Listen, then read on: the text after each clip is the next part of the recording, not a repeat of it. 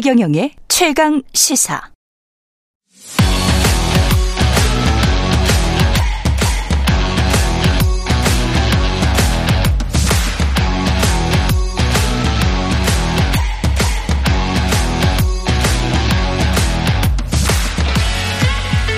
네, 매월, 매월 마지막 금요일은 민과 함께 깊이 있고 품격 있는 정치 토크를 해보는 시간입니다. 정치 컨설팅 민, 박수민 대표 나오셨습니다. 안녕하세요. 네, 안녕하세요.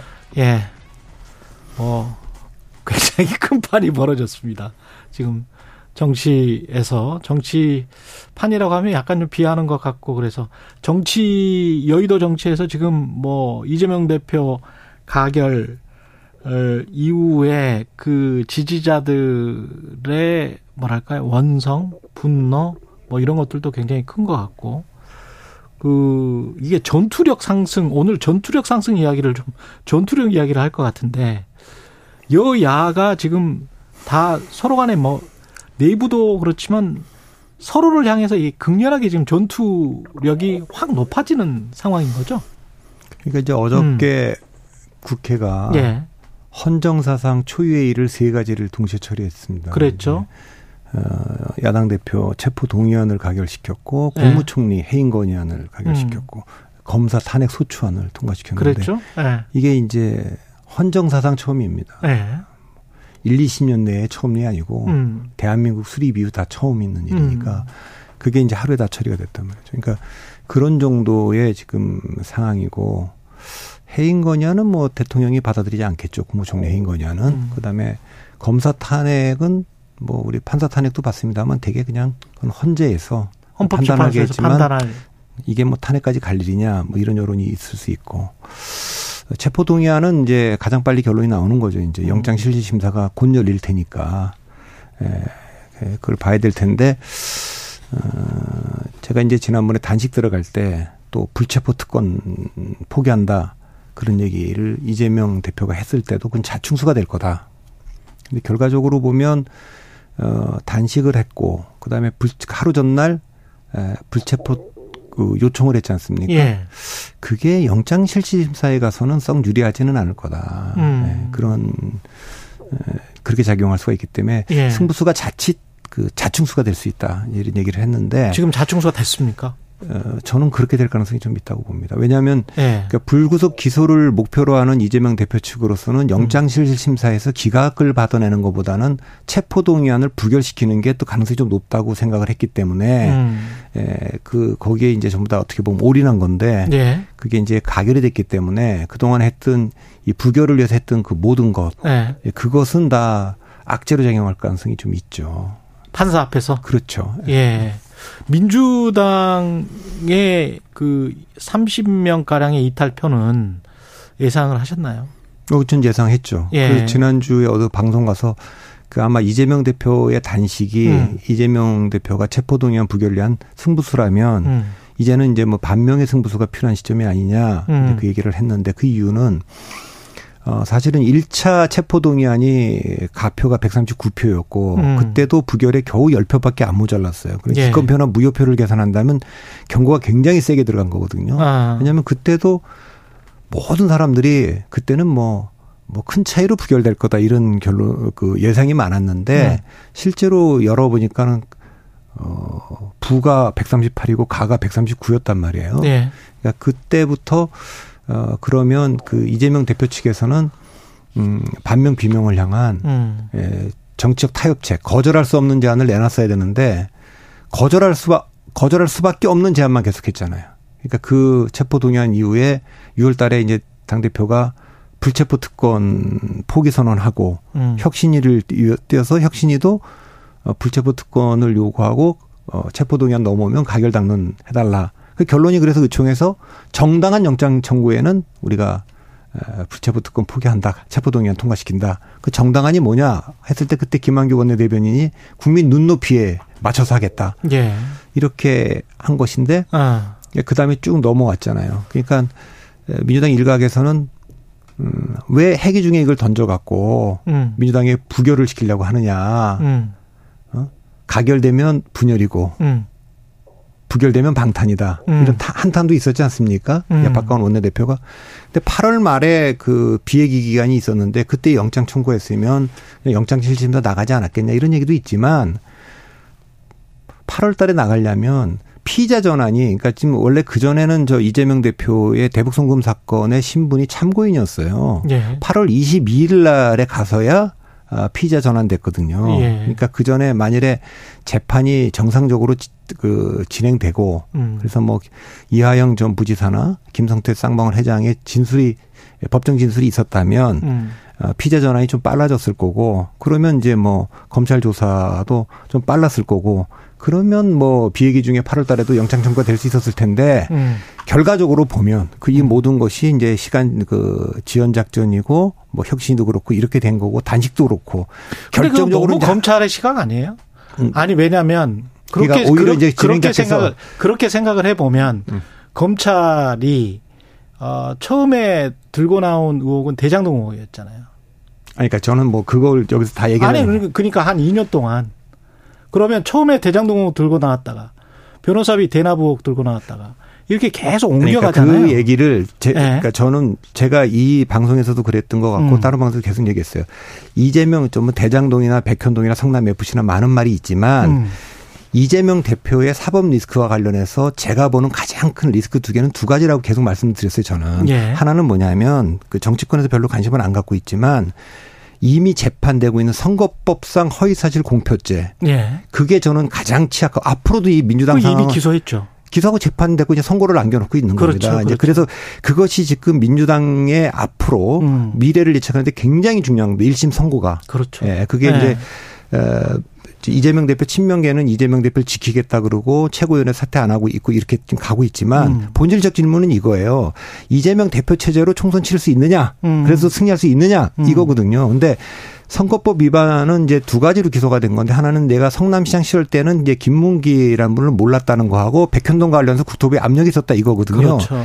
그런데 이게 100만 원 이상의 형이 확정되면 이제 국회의원직도 그만둬야 되고 다음 대통령 선거 나올 수가 없고 피선거권이 그렇죠. 박탈되고 그렇죠.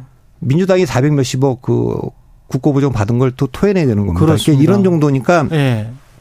이런 정도는 대체적으로는 뭐 너무 그 중한 그 벌이니까 한 100만 원이 아니라 80만 원 줄 수도 있는데 네. 그 예. 전제는 이걸 인정하고 사과하고 반성하고 뭐 이런 인정하고 반성하는 전제에서 그럴 수 있는 건데 지금까지는 어, 인정하지 않는 방식으로 지금 왔단 말이에요. 이 사실을. 그러면 이제 재판에 다툴 텐데 이게 이제 100만 원 이상형이 나오게 되면 예. 물론 이제 2심도 있고 대법원 판결도 음, 있겠지만 음. 어 이재명 대표의 미래가 굉장히 어둡다고 판단을 이제 그 친명계 의원들조차도 하면 음. 어그 뭐 선고가 그것과 검찰이 다른 사건을 계속 이렇게 건드리는 것과 무슨 상관 있죠? 그러니까 아까도 얘기했지만 예. 지금 그 사건만 요 대북 송금 사건만 놓고 보면 예. 그러니까 대북 송금 사건에 대해서 지금 민주당 내 시각은 뭐냐면 이 사건을 회기 중에 굳이 던져서 그 우리를 분열시키려고 하는 거는 검찰의 정치행위다 예. 이런 얘기가 있었어요. 그런 그러니까 주장을 하고 있죠. 그런 주장을 하고 있죠. 그러니까 예. 그런 주장이 일리도 있고 예. 그런데 제가 보기에는 예, 검찰이 그런 심증, 검찰이 그런 심증, 그 검찰이 그런 행위를 했을 거다라는 심증은 있지만 네. 정확한 물증은 전 없다고 봅니다. 반, 반대로 예. 검찰 측이나 다른 반대 측에서는 민주당이 비핵기 중에 이걸 청구하도록 하려면 재판정 행위를 재판을 방해하는 행위를 안 했어야 되는데 사법 방해를 안 했어야 되는데 예. 8월 8일 날 그 김영태 변호사가 와서 사실상 그날 재판이 제대로 이루어지지 않았고 예. 8월 15일 날은 강복전이니까 재판이 없었고 음. 그래서 결국 8월 22일 날 가서 피자 전환이 된 거니까 음. 어떻게 보면 예, 반대 측에서는 아 이재명 측이 이걸 지원시키려고 한다라는 심증도 있고 물증도 있는 상황입니다. 예. 그러니까 이거는 공정하게 객관적으로 양쪽의 입장을 다 봐서 어. 봐야 되는 거지 그 한쪽의 입장만 보고 얘기하면 안 된다라는 말씀 그렇죠. 드리는 거죠. 그, 그, 그런 면에서 예, 예 그런, 그런 면에서, 면에서 그런 면에서 저는 예. 그 어떻게 보면 재판 지연행이라든가 단식이라든가 불체포 특권을 그 이거 저 불체포 좀 해달라. 음. 그러니까 그 체포 동의안을 부결시켜 달라고 한 것들이 어, 체포 동의안이 가결된 상황에서는 지금 그 상황이죠. 이 상황에서는 영장 실질 심사에서 그닥 이재명 대표에게 유리하지는 않을 것 같은 음. 예, 악재가 될 수도 악수가 될 수 있는 거 아닌가 그렇게 저는 보죠. 그 전에 그 퍼센트 로 말씀을 하시면서 이제 뭐 35% 60% 아, 네. 그런 말씀하셨잖아요. 그래서 그때 제가 이제 기억에 남는 거는 어 나중에 어떤 신문에 이제 칼럼도 쓰셨던 것 같은데 분당의 가능성이 지금으로서는 가장 높다. 60%인가 그렇게 말씀하셨던 것 같은데 최강 시사에서 지금은 어떻게 보세요? 저는 지금도 계속 유효합니다. 저는 오히려 제가 높아졌습니까, 낮아졌습니까? 어떻게 보십니까? 아니 뭐 전 높아지도 않았고 낮아지도 않았다고 비슷하다. 봅니다. 그러니까 네. 제가 그때도 몇 가지를 제가 동시에 예상을 했는데 음. 첫째는 이재명 대표 체제로 예. 똘똘 뭉쳐서 음. 친명 반명도 이제는 방법이 없다. 음. 그러니까 윤석열 정권에 맞서서 우리가 이재명 대표로 치를 수밖에 없다. 이건 반명 비명도 그렇게 해서 예. 똘똘 뭉쳐서 갈 가능성은 저는 5%라고 그때 봤습니다. 그, 렇게 그 5%라는 뜻은 예. 뭐냐면 뭐 5% 제곱 거의 없다. 그러니까 극히 아. 가능성이 낮다라는 아. 게 상징적 숫자입니다. 거의 없다. 예. 그리고 이제 예. 두 번째는 어떤 식으로든 그게 친명 비대위든 통합 비대위든 예. 비대위로 전환해서 치를 가능성이 35%쯤 된다. 그거는 이제 재법 가능성이 좀 있다. 음. 이런 음. 뜻이고 음.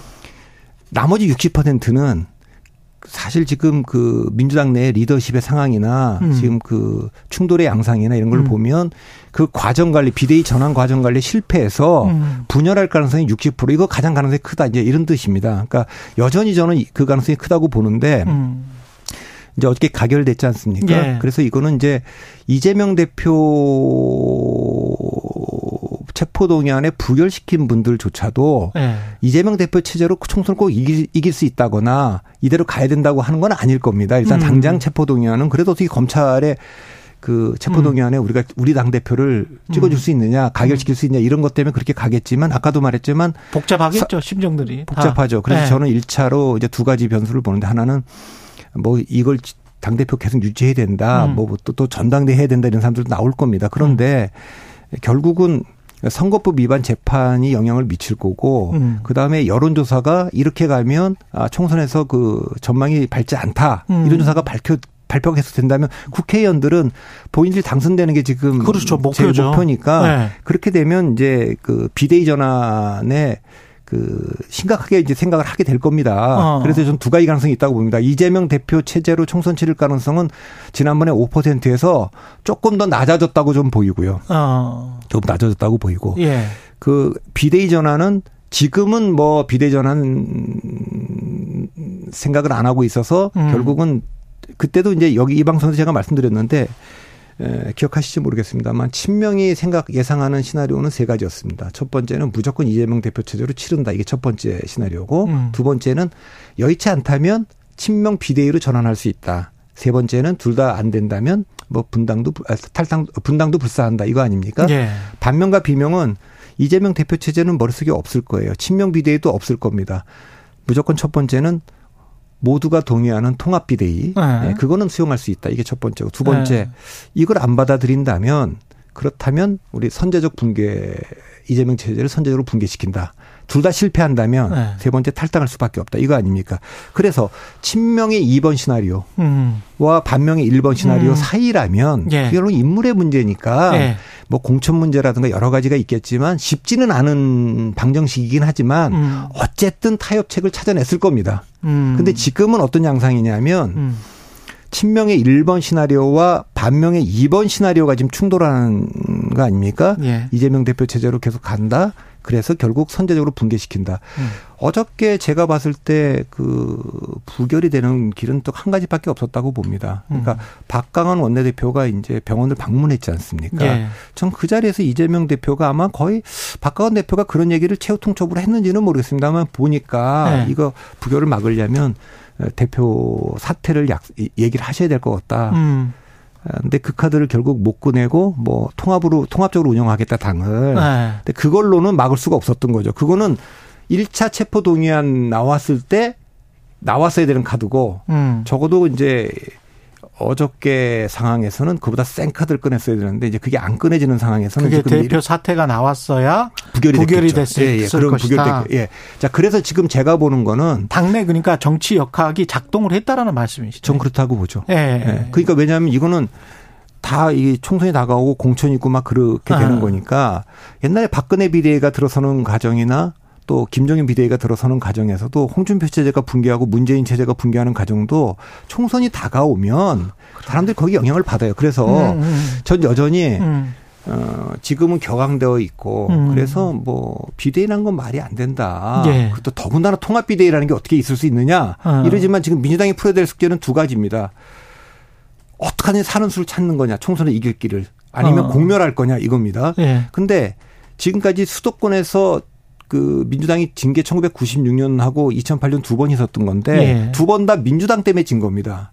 그러니까 야당이 여당이 잘한 게 아니고 예. 96년도에는 어 95년 지방선거에서 이긴 민주당이 새정치 국민회의와 민주당으로 분열했지 않습니까? 음. 그것 때문에 신한국당에 승리를 안겨줬고 2008년에는 위에는 분열을 안 했는데 유권자들이 이탈을 했지 않습니까? 14%나 그러니까 2004년 총선에서 60%였던 투표율이 46%로 14%나 떨어졌거든요. 이제 그렇게 투표율이 떨어지니까 참패를 한 겁니다. 음. 지난번에도 어, 지방선거, 대통령선거 이후에 지방선거도 겨우 투표율이 51%가 안 됐지 않습니까? 그래서 네. 민주당이 참패를 했지 않습니까? 그러니까 민주당은 지금 숙제가 두 가지입니다. 국회의원들의 분열도 막아야 되고 밑에 있는 격앙돼 있는 유권자들 한쪽이라도 이탈을 막아야 싸움이 되는데 어. 이거를 동시에 낼 수 있는 카드는 통합 비대위 전환인데 이거는 누가 할 수 있냐? 이재명 대표의 결단 외에는 아무도 이걸 할 수가 없어요 지금. 음. 누가 이걸 강제로 할 수 있습니까? 이건 문재인 대통령도 저는 못하는 거라고 봅니다. 예.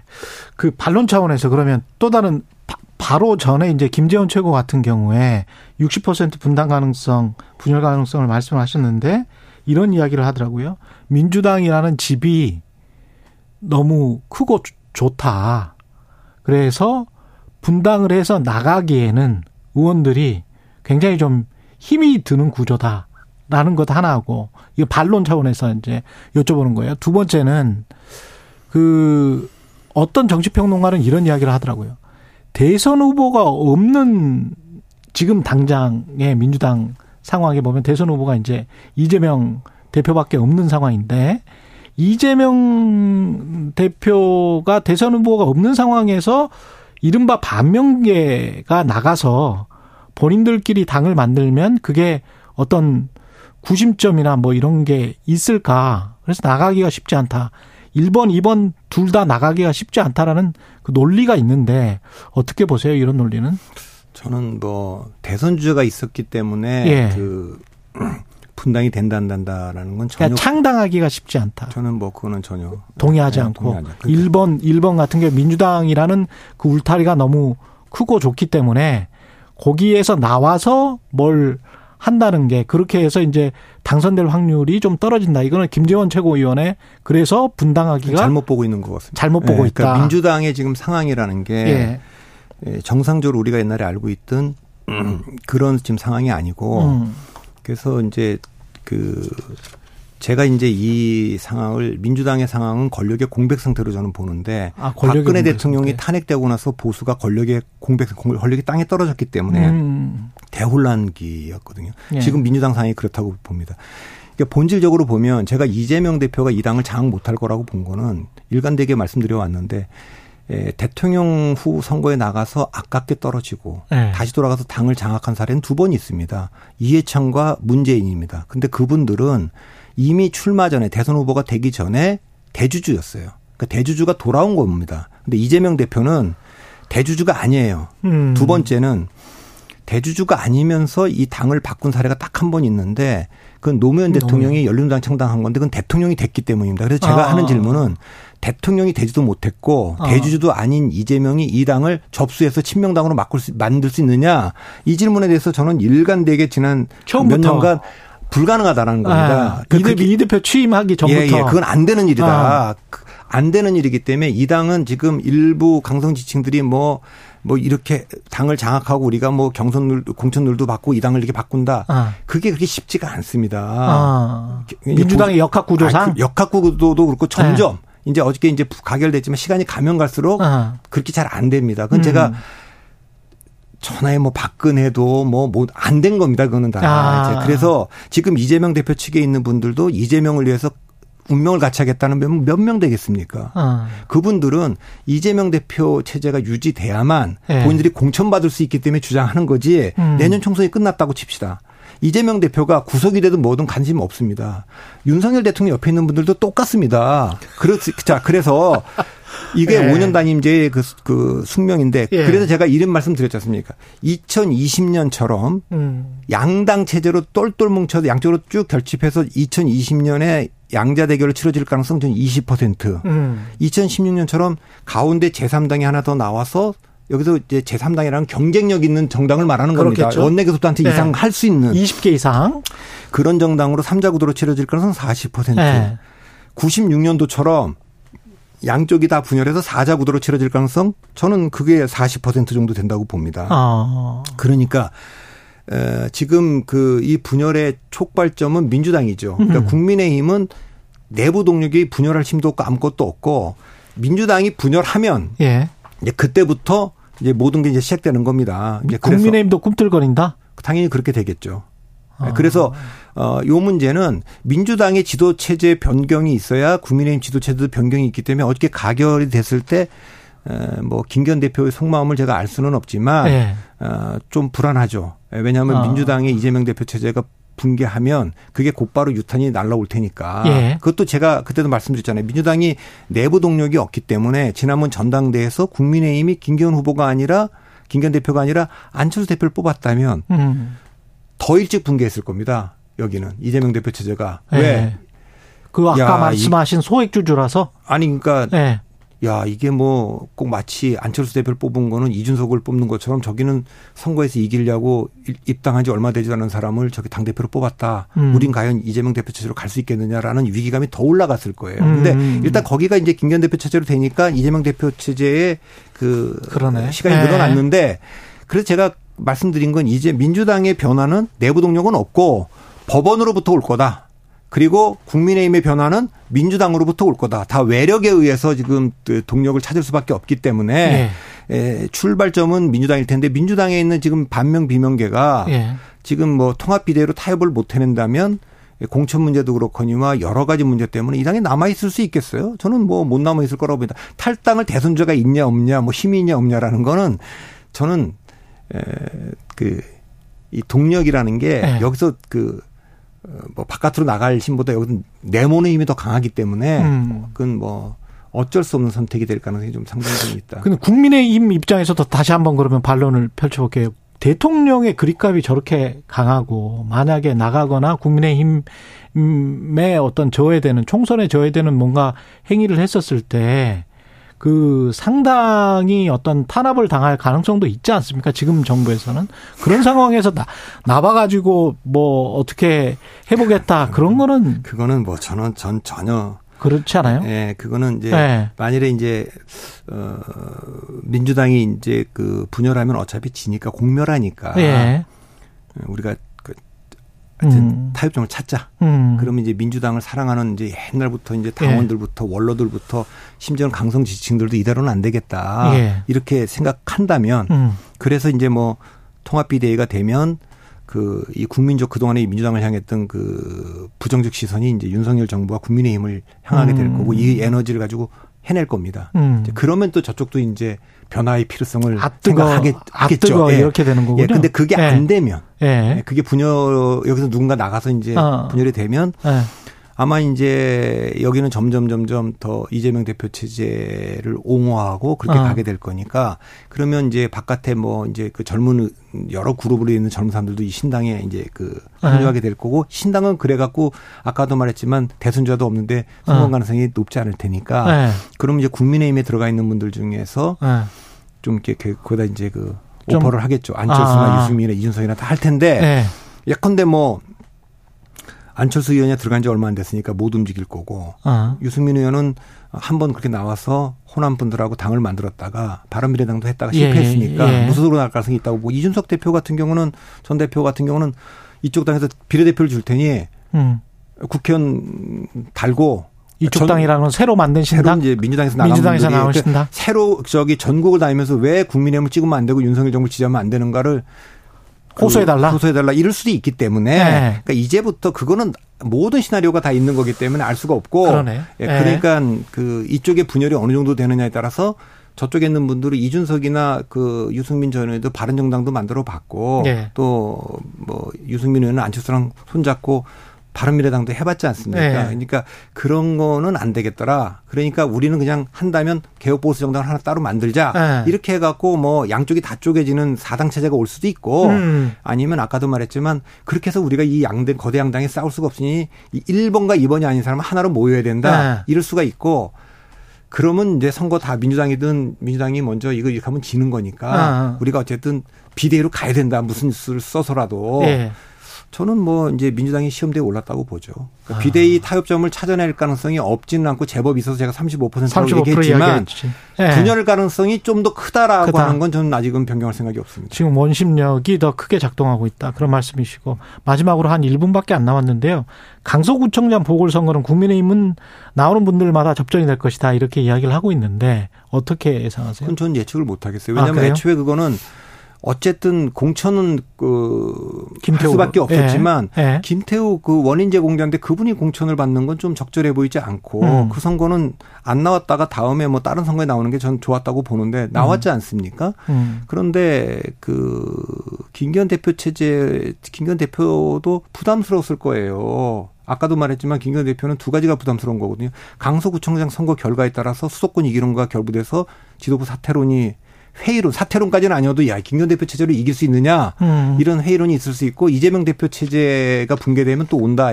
자기한테 역풍이 저기 바람이 영향이 온다 이런 생각을 했을 거 아니겠습니까? 예. 이제 그래서 이걸 피하고 싶었는데 결국은 됐습니다. 근데 이거는 이제 만일에 체포동의안이 그 가결됐기 때문에 영장실질 심사에 따라서 따라서 민주당 지지층과 국민의힘 지지층의 결집. 그 결집도가 달라지고 싸움이 벌어질 거기 때문에 거기 네. 영향을 받을 거라고 봅니다. 정치 컨설팅 민의 박성민 대표였습니다. 고맙습니다.